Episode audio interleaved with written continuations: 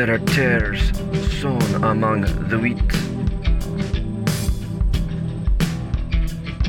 There is no deception so well hidden in plain sight than the agenda of the troglodyte. They aim to erase human dominion of the earth and claim it for their own abuse.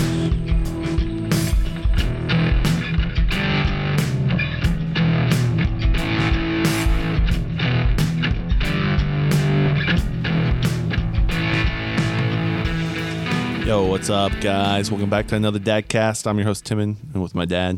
This is our podcast. My dad was talking a little bit earlier. Say hello to the people. How you doing? I don't need to get to this. You're gonna do this now? Why not? Okay. Drinking our, drinking our Bud Lights. Trying to do.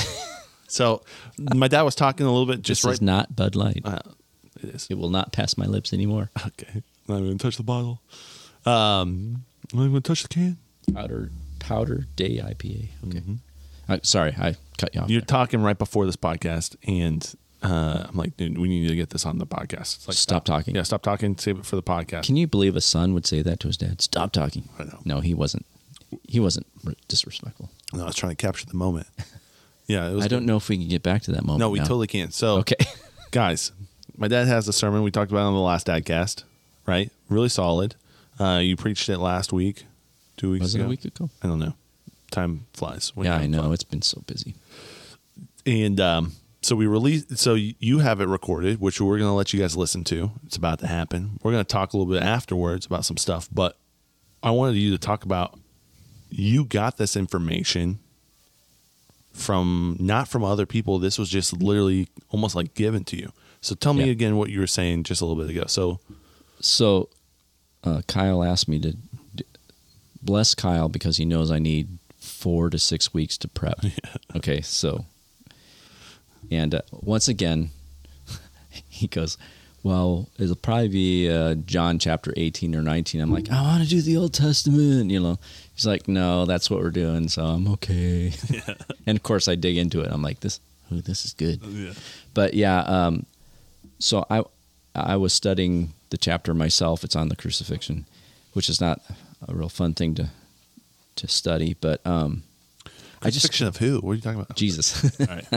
and so uh i you know i thought well i want to also hear what other people are are preaching about and and i just kept running into stuff where they I mean, they do a good job, but it's all about well, how the cross was really gruesome, and it was, and the medical stuff that's happening to Jesus and all that, you know, and and that, and, and I'm like, I no, no, no, no, I don't want to go that route. I don't want to get into all this technical stuff, and I'm like, wait a minute, what was happening in the spiritual realm at the same time that the earthly event of the crucifixion is happening, and then I just I just got blown away, boom, boom, one thing after another Yeah.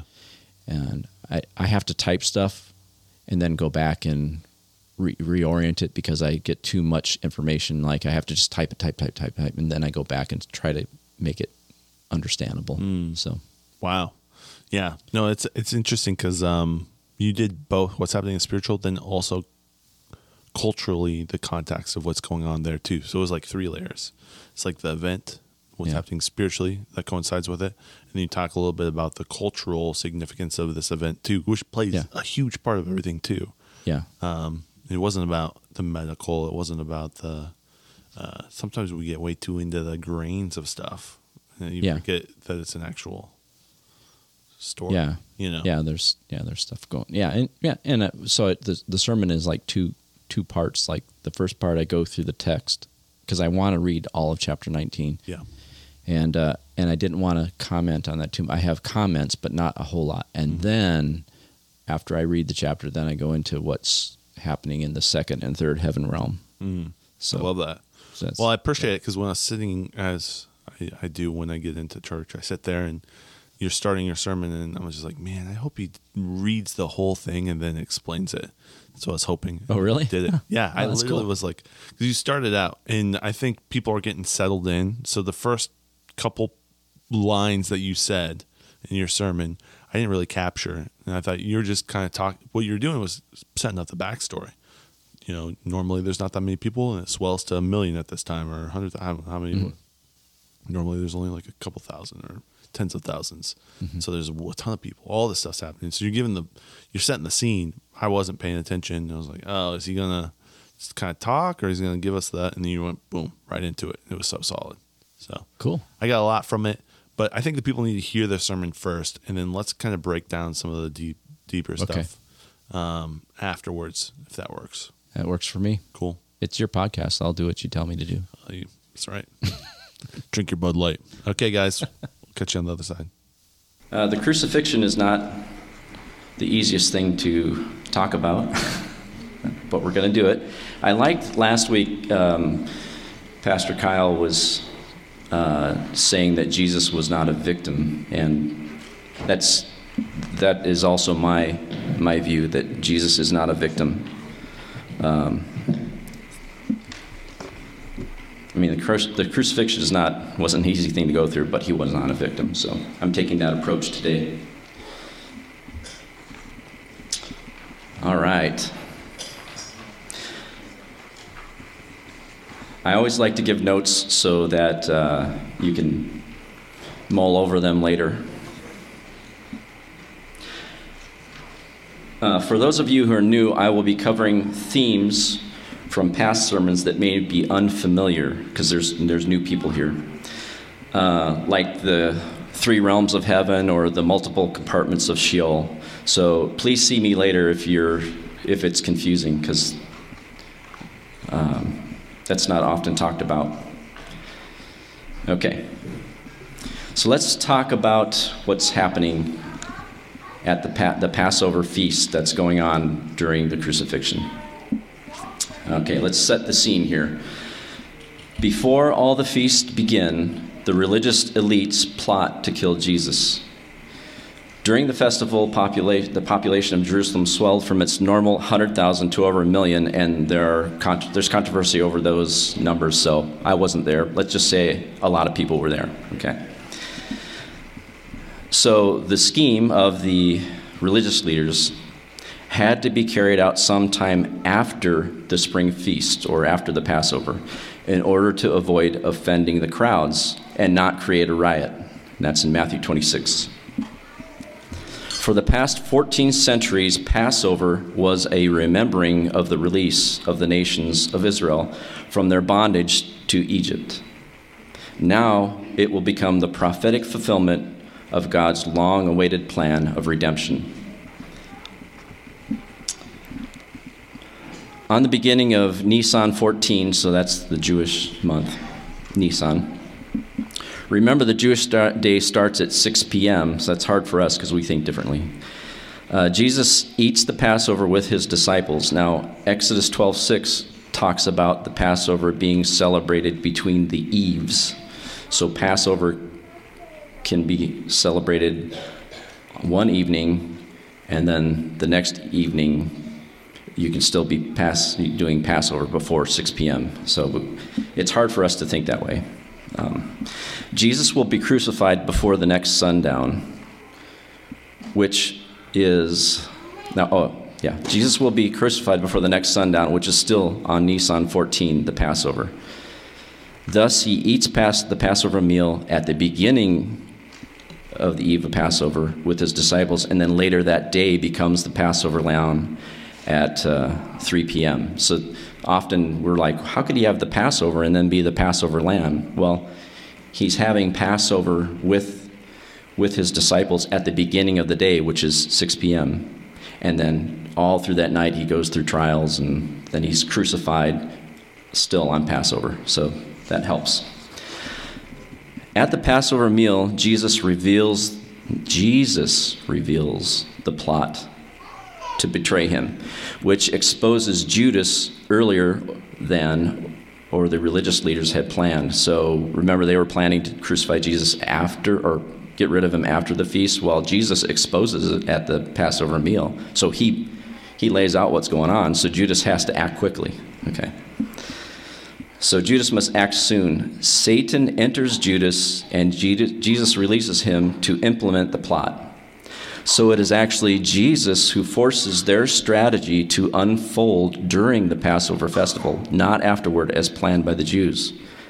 Although it is sinful men who become the executioners, it is Jesus who remains in control. Even though the fallen realm believes they have the upper hand, Jesus is not a victim, he is king. After the meal, Jesus retreats to the Garden of Gethsemane to pray. A crowd led by Judas surrounds Jesus, and after the Judas kiss, they fall backward from the power that emanates from his being. Jesus allows them to arrest him. All through the night and into the next morning, he endures illegal and unjust trials before Annas, Caiaphas, the Sanhedrin, Pilate, Herod, and then back to Pilate. Once Judas hears of the sentence cast by the Sanhedrin, he hangs himself. And this is where chapter 19 picks up.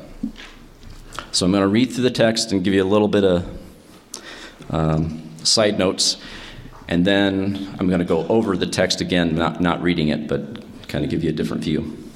So, and this is from the uh, NET Bible.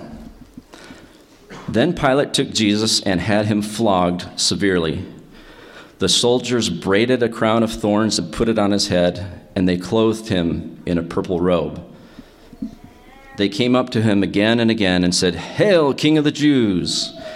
And they struck him repeatedly in the face.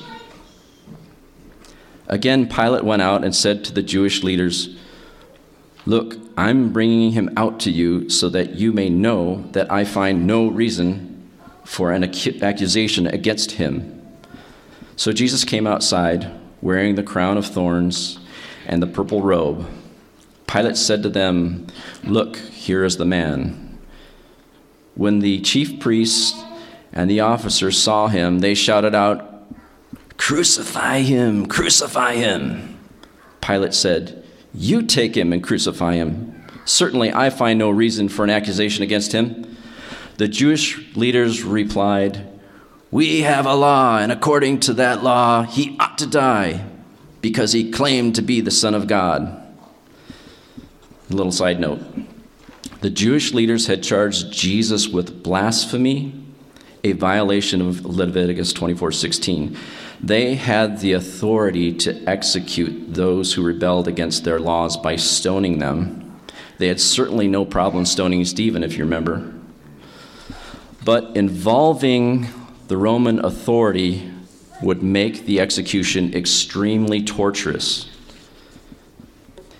And the onus of the death of Jesus, so they thought, would fall on Rome rather than them.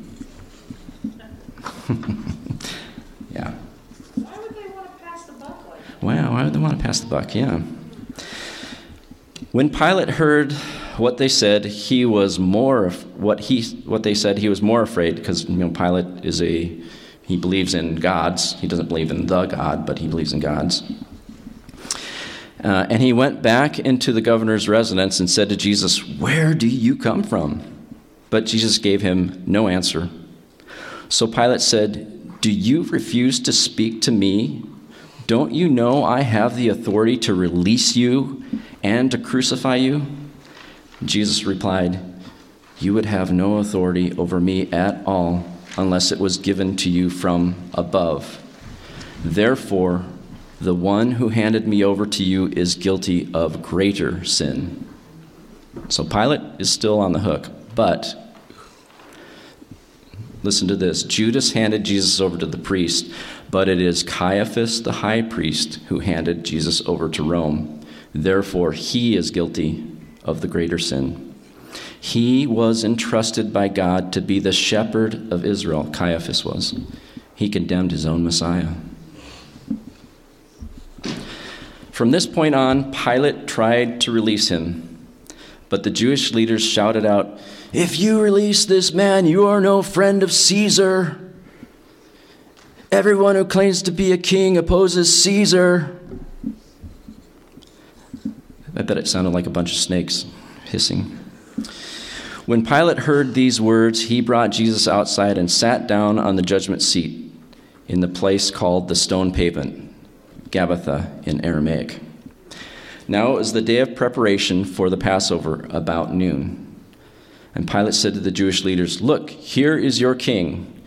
And a little note there preparation, preparation day is usually Friday, the day before the regular Sabbath, but here it seems that the preparation day is Thursday. Um, they're preparing for unleavened bread, which is the next day.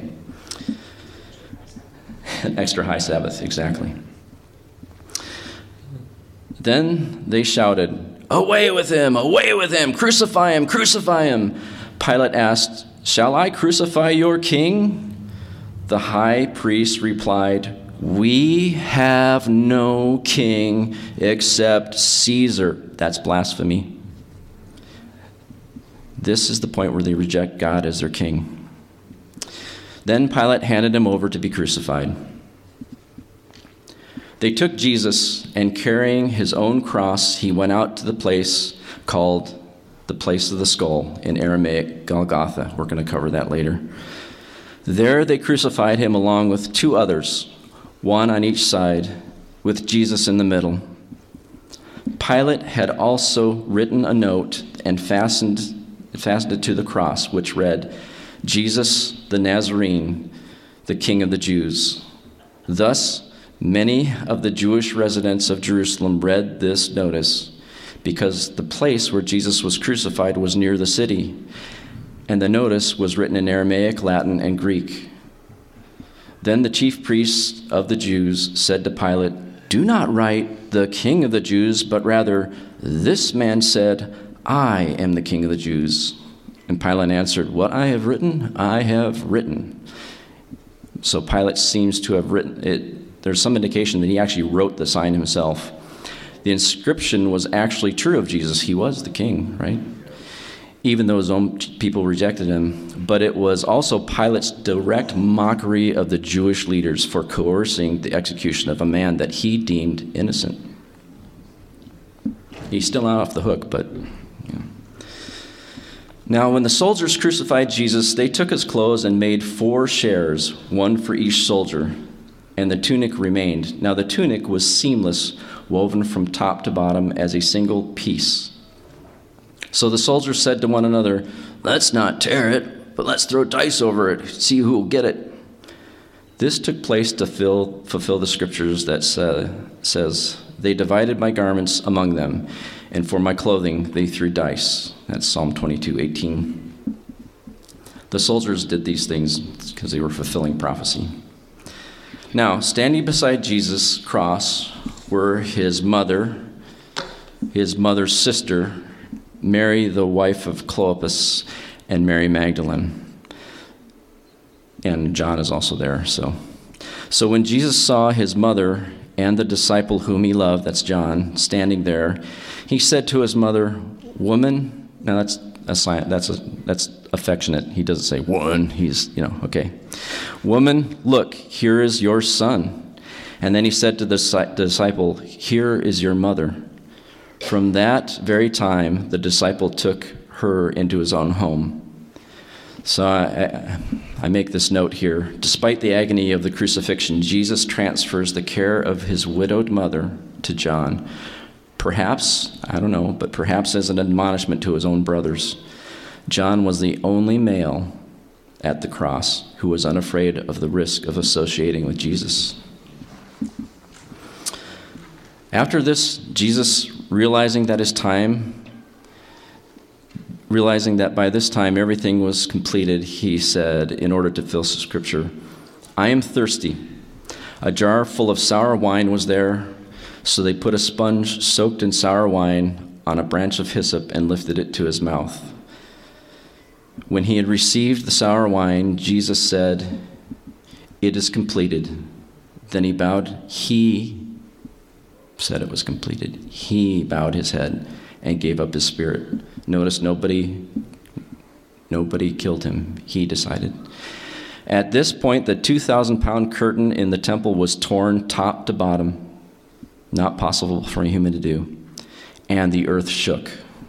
Matthew 27, 51, and 52. Then, because it was a day of preparation, so that the body should not stay on the cross on the Sabbath, for that Sabbath was an especially important one, The Jewish leaders asked Pilate to have the victim's legs broken and the bodies taken down. And um, many of you probably know this that if you if they had a big club, they would break their legs, then they could no longer push up to get a breath, so they suffocated. That's pretty brutal.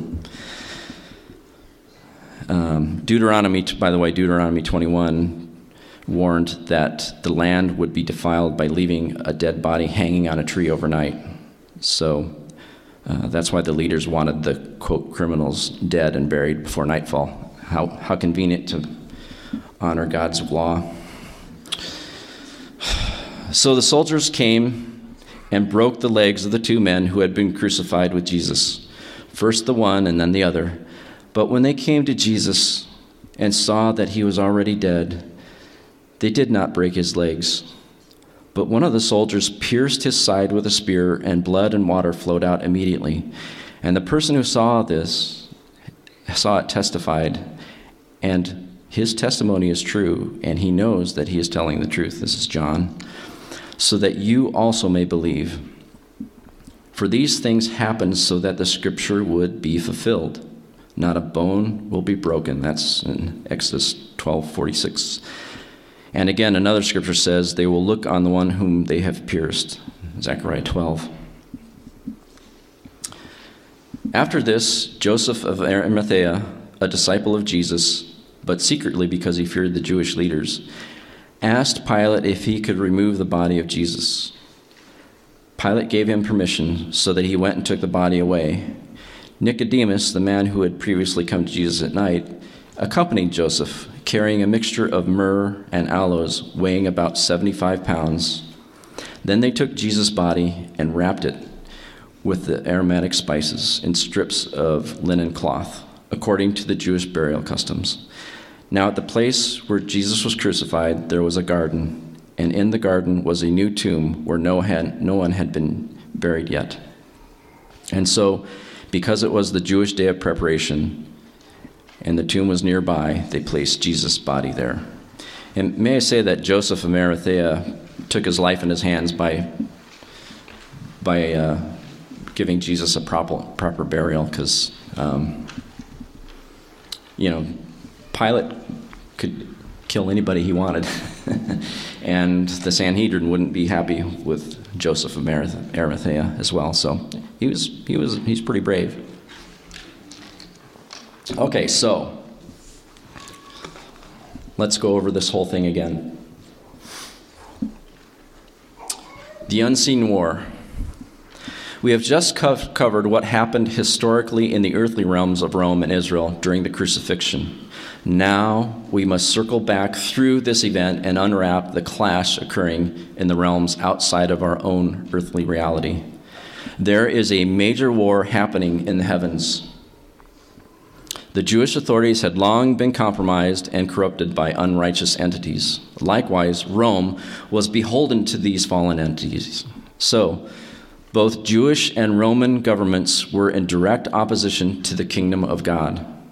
Therefore, there were at least four realms at war at the cross compromised Jewish elites, pagan Roman rulers, unrighteous celestial beings from the fallen realm, and God's righteous celestial realm. And as a side note, just so you know, I'm not anti Semitic, both Rome and Israel, both Jews and non Jews were complicit. So we all stand condemned, okay? At the end of chapter 18, there's this vignette that sets the scene for chapter 19. Pilate went back outside to the Jews and told them, I find no guilt in him, but you have a custom that I should release one man for you at the Passover. So, do you want me to release the king of the Jews? They cried out again, Not this man, but Barabbas. Now, Barabbas was a robber. Okay, if you want to, you can just, I'll read this to you if you just want to look at the pictures and kind of get the scene, or you can read along. It's okay either way. Okay, so I want you to get this in your imagination. Jesus, the righteous Messiah, standing silent as unfounded curses are hurled at him. Pontius Pilate, the Roman prefect of Judea, perplexed with his situation. This Uh, he sees no crime in Jesus, but he must protect his powerful government position. He must keep things quiet in Jerusalem, so he is about to give in to the shedding of innocent blood. The crowds. Caught and confused about the uproar, many are probably neutral or unsure of their opinion of Jesus of Nazareth. Others believe in him, but remain silent for fear of reprisal from the authorities. Some hate him because he threatens their traditions and their positions of power. The soldiers, tired of dealing with Jewish dissidents and what they perceive as arrogant moral superiority from the Jewish culture, they could care less about the execution of another Jewish criminal the Pharisees and Sadducees, Israel's Jewish religious mafia, filled not with the Holy Spirit, but with the blasphemies of the fallen realm, determined to thwart the kingdom of God from replacing their own dominion. Barabbas, a robber, probably a zealot, and a murdering insurrectionist, confused and surprised that he would be released Picture yourself in this scene. Who would you be? I'll tell you who I am. I'm Barabbas. It should have been me on that cross, but I got I wiggled out of it. However, my death wouldn't save me or anybody else in this room. So praise God it was Jesus, not that I that he had I'm not glad he had to go through that. But it should have been me there, but Jesus was there for me and you launching the execution. Pilate sits on the judgment seat and declares Jesus innocent.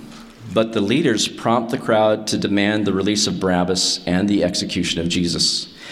It is at this point that Israel's national leadership rejects God as their king when they swear allegiance to Caesar. And then they commit themselves and their generations to the punishment of innocent blood when they say, Let his blood be on us and our children. Matthew 27 25. This releases a curse upon the nation. Numbers 35 33 says, You shall not pollute the land in which you live, for blood, and I would add innocent blood, pollutes the land. And no, one, and no atonement can be made for the land for the blood that is shed in it, except by the blood of the one who shed it.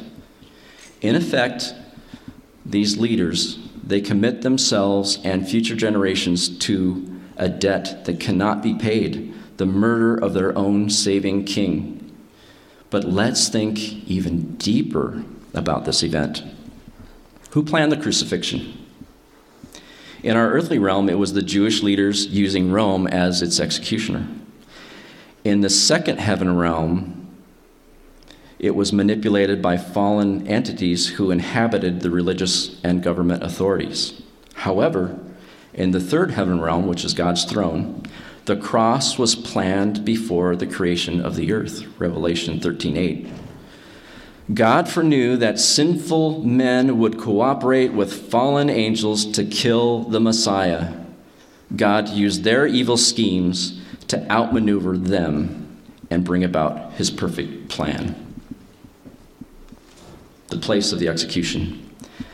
Jesus is executed at Golgotha, the place of the skull. Why is it called by this name? The name Golgotha may come from the phrase Goliath of Gath. After defeating Goliath, David brought the head of the hybrid giant back to the outskirts of Jerusalem and most likely displayed it on a spear as a trophy on the highest point of Mount Moriah. It was outside the gates of the Jebusite city of Jerusalem, and that's in 1 Samuel 17 53 54. David did this as if to say, Your city is next. This would have humiliated the Jebusites as well as the fallen realm, and eventually David did conquer that city and made it his capital.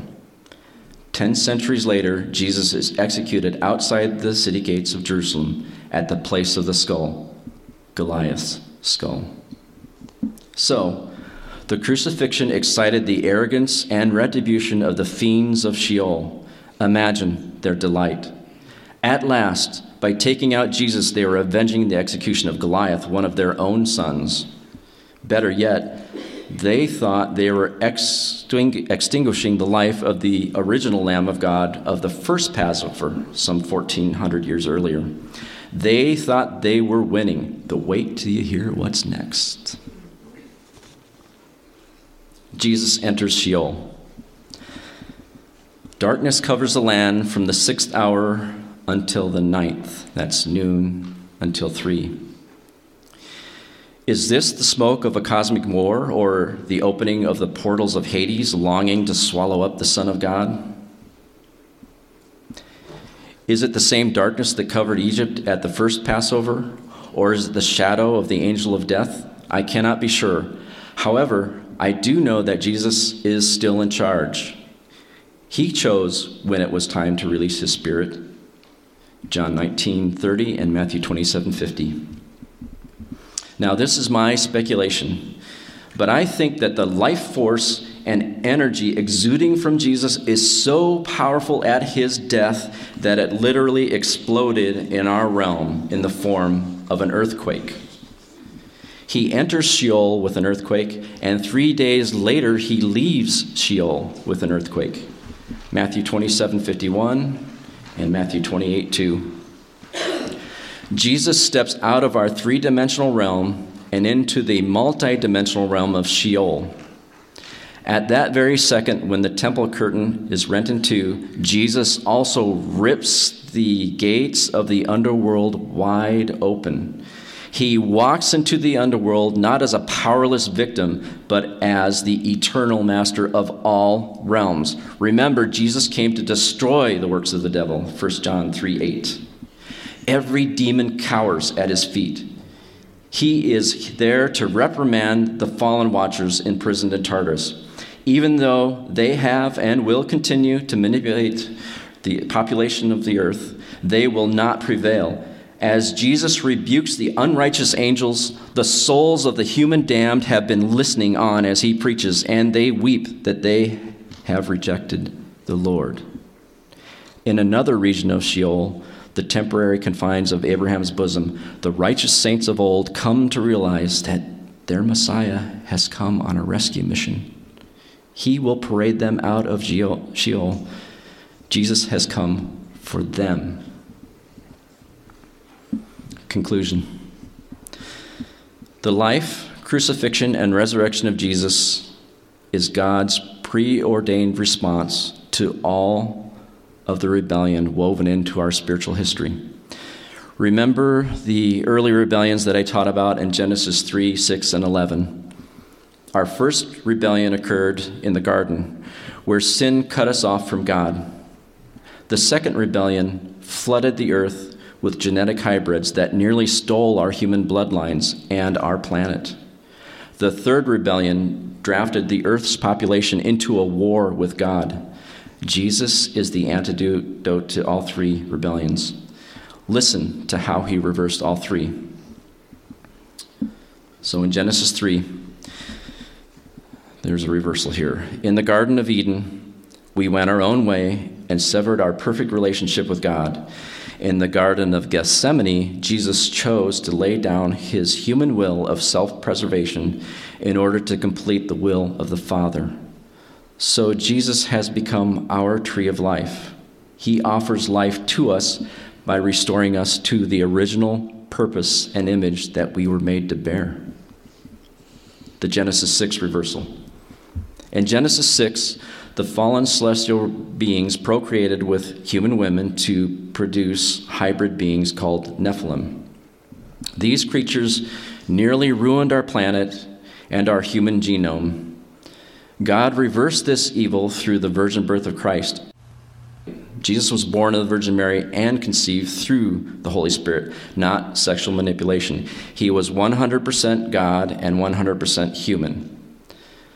Not a hybrid, not an unclean mixture like the Nephilim. And he came to save us from sin, not to abuse us and decimate our planet. the Genesis 11 reversal. In Genesis 11, Nimrod and the fallen beings that inhabited him rallied the earth's population into a rebellion against God. This is a picture of the future war that the Antichrist, along with his human celestial armies, will wage against God. Jesus reversed this in the wilderness temptation. There, he refused to worship Satan and chose to remain faithful to the mission of reconciling us back to God through the cross. Jesus would not lead a war against God like Nimrod or the devil. He is saving us from being drafted into the future war against God, which will be led by the devil and the Antichrist. I have a final statement here. The crucifixion is the greatest reversal of all history. Jesus is not a victim of the cross, but a victor over the cross. Like David, who used Goliath's own sword to execute the giant, so Jesus destroys the schemes of the underworld with their own weapon of torture, the cross. And this is why I am utterly confounded with so called celebrity pastors and the shallow churches they produce. They are theologically weak and ignorant. They aim to reconfigure Jesus into some cliched motivational speaker or some effeminate cosmic life coach. He is king, nothing less. Now, I know that salvation comes through a relationship with God, not through the perfection of theology or what we perceive as doctrinal purity. Yet, we must ask ourselves do we know how deeply we've been saved? Do we know how many things we've been saved from? You and I must mature in our understanding, or we will languish as spiritual infants. And to those who are apathetic about Jesus or reject him altogether, I challenge you to rethink your position. Yes, we Christians are weird, we're annoying, we're hypocritical, and we are backstabbers. I know. But don't ignore Jesus because of our faults. Don't jeopardize your future because of our imperfections. Follow him. Follow him now. Okay, we're back. Um, good job. Thank you. Round of applause. Thank you. Thank you. Uh, yeah, thank you. Thank you for your sermon. Thank you for your thoughts, your points. What, what what were some of the things that popped out to you out of all of those? Because you kind of go through. I mean, you just gave me some highlights. We were talking Yeah, we we're talking before this, but Yeah. what out of all that stuff, like you were talking about how this kind of came to you. You really had not seen other people preach about it. wasn't someone that you saw this sermon. You kind of copied a little bit and remixed it, right? Right. This is something that just was coming to you, boom, boom, boom, boom, boom, and you're seeing all these different things. What What are some of the things that really stuck to you when you were looking at this? When you're doing your six weeks six weeks of research, you know, When I was doing my mushrooms so that I could get spiritual insight. yeah. I don't do that, you guys. They're great for your brain. They make newer new synapses. You will meet spiritual entities with Yeah. mushrooms. Oh, yeah. honestly. Okay. Uh, You will. No, that's that. Yeah, is that where we want to go? We, no, we don't want to go there. No, that's that's not what we're doing. Uh, I think Hold up. Take these mushrooms. We'll go there together. Okay. All right. Tell me about what stood out to you while you were what. Okay, things that you're like, man, this was really what profound. really grabbed me. Because you've read the Bible. We've talked about this 21, 24 times, something like that. You've read Yeah. it multiple times in your lifetime. You read this story, and the thing about this story is it's in most of the Gospels, and it's different versions of it. But you're reading this, and it's hitting you in a different way, mm-hmm. right? Yeah, the, guessing. I'm the first thing that really and, and people can disagree with this, but the place of Golgotha is called Golgotha because the phrase probably okay can't prove this, but it probably comes from Goliath of Gath, which you know how words get melted down. So it was Goliath of Gath, then it became Gollygath, then Golgath, Golgotha. It works through the years, and uh, there's an article from Dr. Taylor Marshall that talks about that. Um, so it, it's and David, when he killed Goliath, is how many years before Christ? thousand years, Okay. So, rounding it. yeah. Uh, yeah. So Take Jerusalem didn't. Ju- America's only around 200 years, and we still are changing names. You know what I mean? Like as things are shifting. Right. So yeah, thousand years. So a thousand years before Jesus is crucified, the place that David probably took Goliath's skull Okay. after he cut it off, bloody and everything, took Goliath's oh, spear. Oh, no, no! Didn't you throw a stone at it? Well, yeah, ah, I know, yeah. yeah, he did. That's what killed him. Yeah. Well, Not the fact that remember Jake got in trouble for that. One of our Yeah. younger, my younger brother got in trouble for explaining to the whole Sunday school class that as a little kid, he did. as a yeah. little kid, no, he took the sword and cut his head off. They're like, no, no, no, no, no, don't say that. That's that. too gruesome. Jake, I said Jake, and you're right. Yeah, David, ki- that's probably what killed Goliath is when he took his head off. yeah, severed it. Right. Yeah, Uh, That usually kills people. that does. Okay, so he cuts Goliath's head Right. off thousand years before Christ and goes to his hometown Jerusalem and chills. No, Jerusalem did not belong to Oh. Israel at that point. It belonged to the Jebusites, Okay. and which were a people group that were supposed to be ousted earlier, Hmm, but okay. the Israelites didn't do their job. So that they were left over um, remnants of the giant clans that weren't completely squinched. squin- squinched. and so David took the skull back. Okay. Uh, I don't want to get into No, too much, do it. but Get into it. uh, Goliath is a military weapon. yeah. He's a giant. He's a hybrid. And notice that the Philistines had five major cities, and there were five brothers. Goliath was one of five brothers, Hmm. and David took five stones with him, as if to go, Well, I'm going to take down Goliath, and I'll take down the other four if they show up. Yeah. So the military commander, I don't know if he was the military commander, but he is the weapon of the Philistines, Hmm. right? He's a leader. And they pull him out. They put him out in front of them and say, Yep. "Yeah, take one-on-one combat. This is our main Yeah. dude. Yeah. Like you can't beat him." Yeah.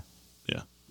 So, yeah, David cut his head off, took it back to Jerusalem, which is interesting because that's not a Philistine town, but he took it back there, put Goliath's head on a stake. I'm imagining because I don't have biblical proof of this, except that it says that he took his head back to Jerusalem. That's it. That's all it says. In the Bible, yeah. Yeah, but he probably put it on a spear, which a warrior would do put it on a spear, put the head on a spear, and go, I'm coming for you, Hmm. city of Jerusalem. And he did. But years later, Hmm. But it was like marking his territory. yep, Like this right here on this hill. Yeah. I'm gonna let you know things are about to change. yes. Yeah. And he did take Jerusalem Yeah. eventually, and it became his capital. And that same capital housed the the Jewish people was their capital, is where the temple was built, and then their own Messiah was killed outside of the gates of Jerusalem, probably where Goliath's head Was chilling. was chilling, wow. and probably was buried there. So again, I you know I can't prove all of that, but It just that was it makes sense. like, but that that's just amazing, and and the, it makes sense because the fallen realm, you know, they're they're they, they're into symbols and Yeah. things like that. Like everything. Yeah, I don't know. There's no coincidences. Mhm. You know, there's no lucky. Oh, that's just luck. That's Right. coincidence. Yeah, and so they were killing Jesus, who was the son of God, because Goliath was the son of the fallen realm, Hmm. and Jesus was the culmination of the Passover lamb. And that happened 1400 years before Jesus' crucifixion, the first Passover. Hmm. in So- Jerusalem. not in Jerusalem, but in uh, as they exited e- uh, Oh Egypt. yeah, yeah, yeah. So he's the symbol of the Passover lamb. So Duh. Passover. yeah, so oh, no, no, Yeah, that's, no. that's good. So that really stood out to me. Um, and then another huge thing is that there was an earthquake when Jesus gave up, and he gave up his spirit. Yeah. It wasn't taken from him. Yeah. It was time. He said, "It is time. It is finished." You know, he he he dies, and the earth shatters around him. Rocks are split. So there's an earthquake when he enters Sheol, and then and the other thing that stood out to me, and again, I didn't get this from anybody. I, other people may have seen this as well, but the temple, the uh, the veil that that uh, housed in front of the holy of holies, which was a, probably about a two thousand pound curtain. It was like three stories tall. It was huge. it was ripped from top to bottom, and I think that's when Jesus ripped open the uh, the, the underworld, the gates of hell, and said, "I'm here. Deal time. with me." Yeah. because he's not a pansy. Jesus is not a pansy. He's gentle. He's loving, Yeah. but you don't want to meet him in war. You don't want to be on the wrong side, Uh, right? I love it. And we were born into a war. Yep. He's over there just destroying. He's like the one lone guy who comes in and just Yeah. sacrifices his life. And then, And he's in Sheol. Yeah, he enters Sheol with an earthquake, and he when he exits it, and when he gets three days later, when he raises from the dead, earthquake. there's another earthquake. Wow. So something about the power of his being moving from our three dimensional world into the wherever. into Sheol, and then back out of Sheol, This was earthquake. wow. Something there's something Hmm. about that. It's amazing. That's wild. Uh, so that that that just kind of freaked me out, and then then tying all of it back into uh, Genesis three and Genesis six and Genesis eleven, it all ties together, and then it's the you know the statement I made at the end that it's uh, the ultimate reversal that Jesus uses, like like David used the sword of Goliath to kill Goliath. Hmm. Jesus uses the cross to defeat the fallen realm. And Yeah. here's the problem: is it, I, I, we're we're in this kind of in between. The we are we're in a war here on earth. In heaven, the saints are at rest. I was talking to Brian today about that. There's it's called the church at war. I think it's was the church at war and the church victorious because there's two parts. There are saints that have gone before us that are victorious. They're they're in the heavenly realms. Uh, they're at rest, you know, but then we're still here occupying and warring. We should be, Hmm. but a lot of churches aren't warring. No, they're we're just, not doing They're it. just yeah. We're saying, okay, hello, how can I? How help can I compromise and be just like you, world? Yeah. Yeah, that's Can I you can cut that out. That's kind of mean. Nah, it's so real. I'm So- not cutting it. I'm keeping it. um, I thought one of the cool things that when you're telling me, and I thought this was really sweet, is just like switch, switching Jesus from a a victim to um, the one who chose it all. Like he's like, this is happening on my time. I'm doing it now, even though like the Pharisees and everyone are like, we're gonna wait until there's not a million people here and it's not on our most important day of our most important life right now. Wait until later. And Jesus is like, nah, pull the trigger, push the domino. I'm doing this now. He was in control, which is really, um, I just didn't, I don't get that all the time. You know, I don't Yeah. think about that. To hear that was really cool. I was like, man, because he jazzed up. Yeah, He's, he's a boss. You know, he was a boss. He is a boss. he is a boss. Yeah, was is he died. He's back. I, yeah, so it was just that was cool. Um, I'm trying to think if there was other stuff, other things that you you kind of said you wanted to hit maybe a little bit more on the last part of the sermon. Oh, my uh, my final Final thing, you just this was not something you gave it. The, countdown. this was not something that you gave out in notes, but this was something that, um, I don't know, you really felt passionate about, right? Yeah, just that the cross is a is the great reversal of all history. Yeah, Um, Yeah, the the fallen realm thought they had won and they had actually lost. They had actually checkmated themselves. Um, and and then that's that's why I'm so disappointed with with so many churches that are they're just so weak and ignorant. They just don't you know, you've heard me say this before. I've there are certain people on the radio that they're, they're great great men of God and men and women of God, but they're saying the same thing that I heard when I was 20 years old and I'm 60. They're saying the same thing. It's like so so their curriculum hasn't changed. you know what's changed? I'll tell you what's changed. culture's changed. When you were 20, they were poor. When you're 60, they're rich. Yeah, they are multimillionaires now. Yeah, that's all that's changed. Uh, Sorry. But I mean these these are these are people that still are following the Lord and uh, you know, but but they're teaching the same they're they have the same sermon. They're just spitting it out over and over and over. It's like, dude, grow up. What? What? Speaking of, you know, you just taught a sermon. What? How did you get to the point where you, this stuff was starting to download? Was it just reading it and thinking about it, or how did that all start happening? Well, I think um, have I talked about this before? Maybe. I don't know.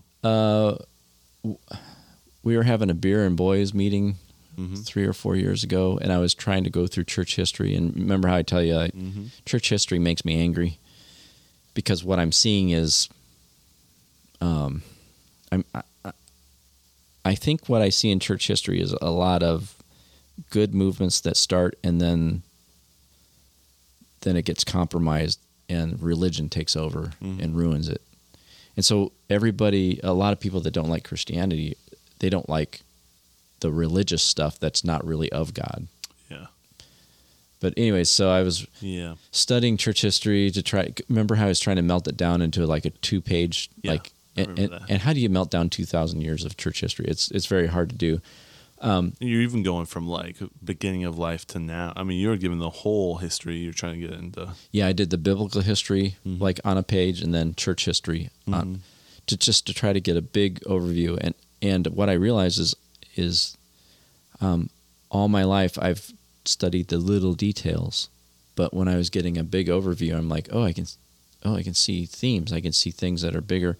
And then I was I just this one little prayer. I'm like, God, there's some sort of spiritual history. I, I'm reading texts and stuff from historians about church history, and, and, you know I was trying to filter through that and kind of make it into a two-page report on church history, which is not easy to do. Uh, but I'm like, wait a minute, there's a spiritual history that I'm not getting. Hmm. There's something going on in the second and third heaven realm, and I'm only looking at Text here. history in our three dimension mm-hmm. church history. You know, this is what happened in 15, 17. This is what happened in 14, Right. whatever. The facts. Right. And God said, "Oh, okay." And then he just started downloading all this, st- and I started listening to other people too, as at the same time. So that was an answer to prayer. Just yeah. the Fuels the stuff that I was missing, you know, the the divine council worldview and a whole bunch of other stuff. Yeah. When when you were studying for this chapter, Uh-huh. um, specifically, when you were just reading through and it, it just started kind of clicking, or how how did this all start coming about? Well, uh, yeah, that's a good question. I was, I was like, okay, I want, you know, this is my assignment, chapter nineteen, and I started reading through the text, and I was making little notes about each verse, and I'm like, okay, this is just going to be details about certain verses, and I'm like, no, there's got to be, okay, well, what was happening? What did the fallen realm think they were up to? Hmm. and then I'm like, oh, so I need to I need to read the text, just make a few comments, and then I need to to say this is what's happening in his you know our three dimensional history, and then this is what's happening in the the spiritual realm, And that gave you evil and good. And that's then Yeah. you start tugging on some of that stuff, Right. Right, and then that's when those threads started unraveling. And I bet Yeah. there's more threads that you haven't even noticed Probably. yet. Yeah, You know, but that was just what a couple of weeks of kind of tugging on that started to Yeah. unravel. Oh, that's cool. yeah, and and and I think I was telling you, I I I may not when when I was doing the sermon, I was a little bit more somber. I don't know why that day, but I'm a lot more excited about it than what it seems like in in the sermon. Ah, but you know, so just so you know, I just I I I I think, think there the was key is you need two beers before you preach a sermon. that's probably what I should have done. I did. I- Bud Lights before you start your sermon. You should be solid. That'll do it. I, I, I did hear some stuff, you know, like the speakers behind me. And I thought I was, I thought maybe the mic was right up too close, and so I I kind of let back off of my voice a little bit. And mm. there's times when I was, I'm, I'm more passionate than what I sound like because I, I think I was trying to be careful or something. I don't know, yeah, but that's okay. It doesn't matter, it's all right. you know. It's all good. Yeah. Yeah. Next time, two Bud Lights. You'll be. I'm joking. Man, if you get, if you ask me to fill in again, I'm gonna have to, I'm gonna have to have two months to work on it. Yeah, two months and we have to do communion beforehand. Yeah. Cool. Yeah. Well, anything else you want to? I thought it was great. Thank you so much for Thank you. doing that. Really appreciate you. Yeah. And just the stuff you're unraveling. Appreciate you, man. Yeah, it's good stuff. Appreciate all our listeners. Shout out to everyone who keeps on reaching out. Yeah. Love you guys. Yeah. And yeah. Shall we end it? Let's do it. All right, folks. Peace. Peace out.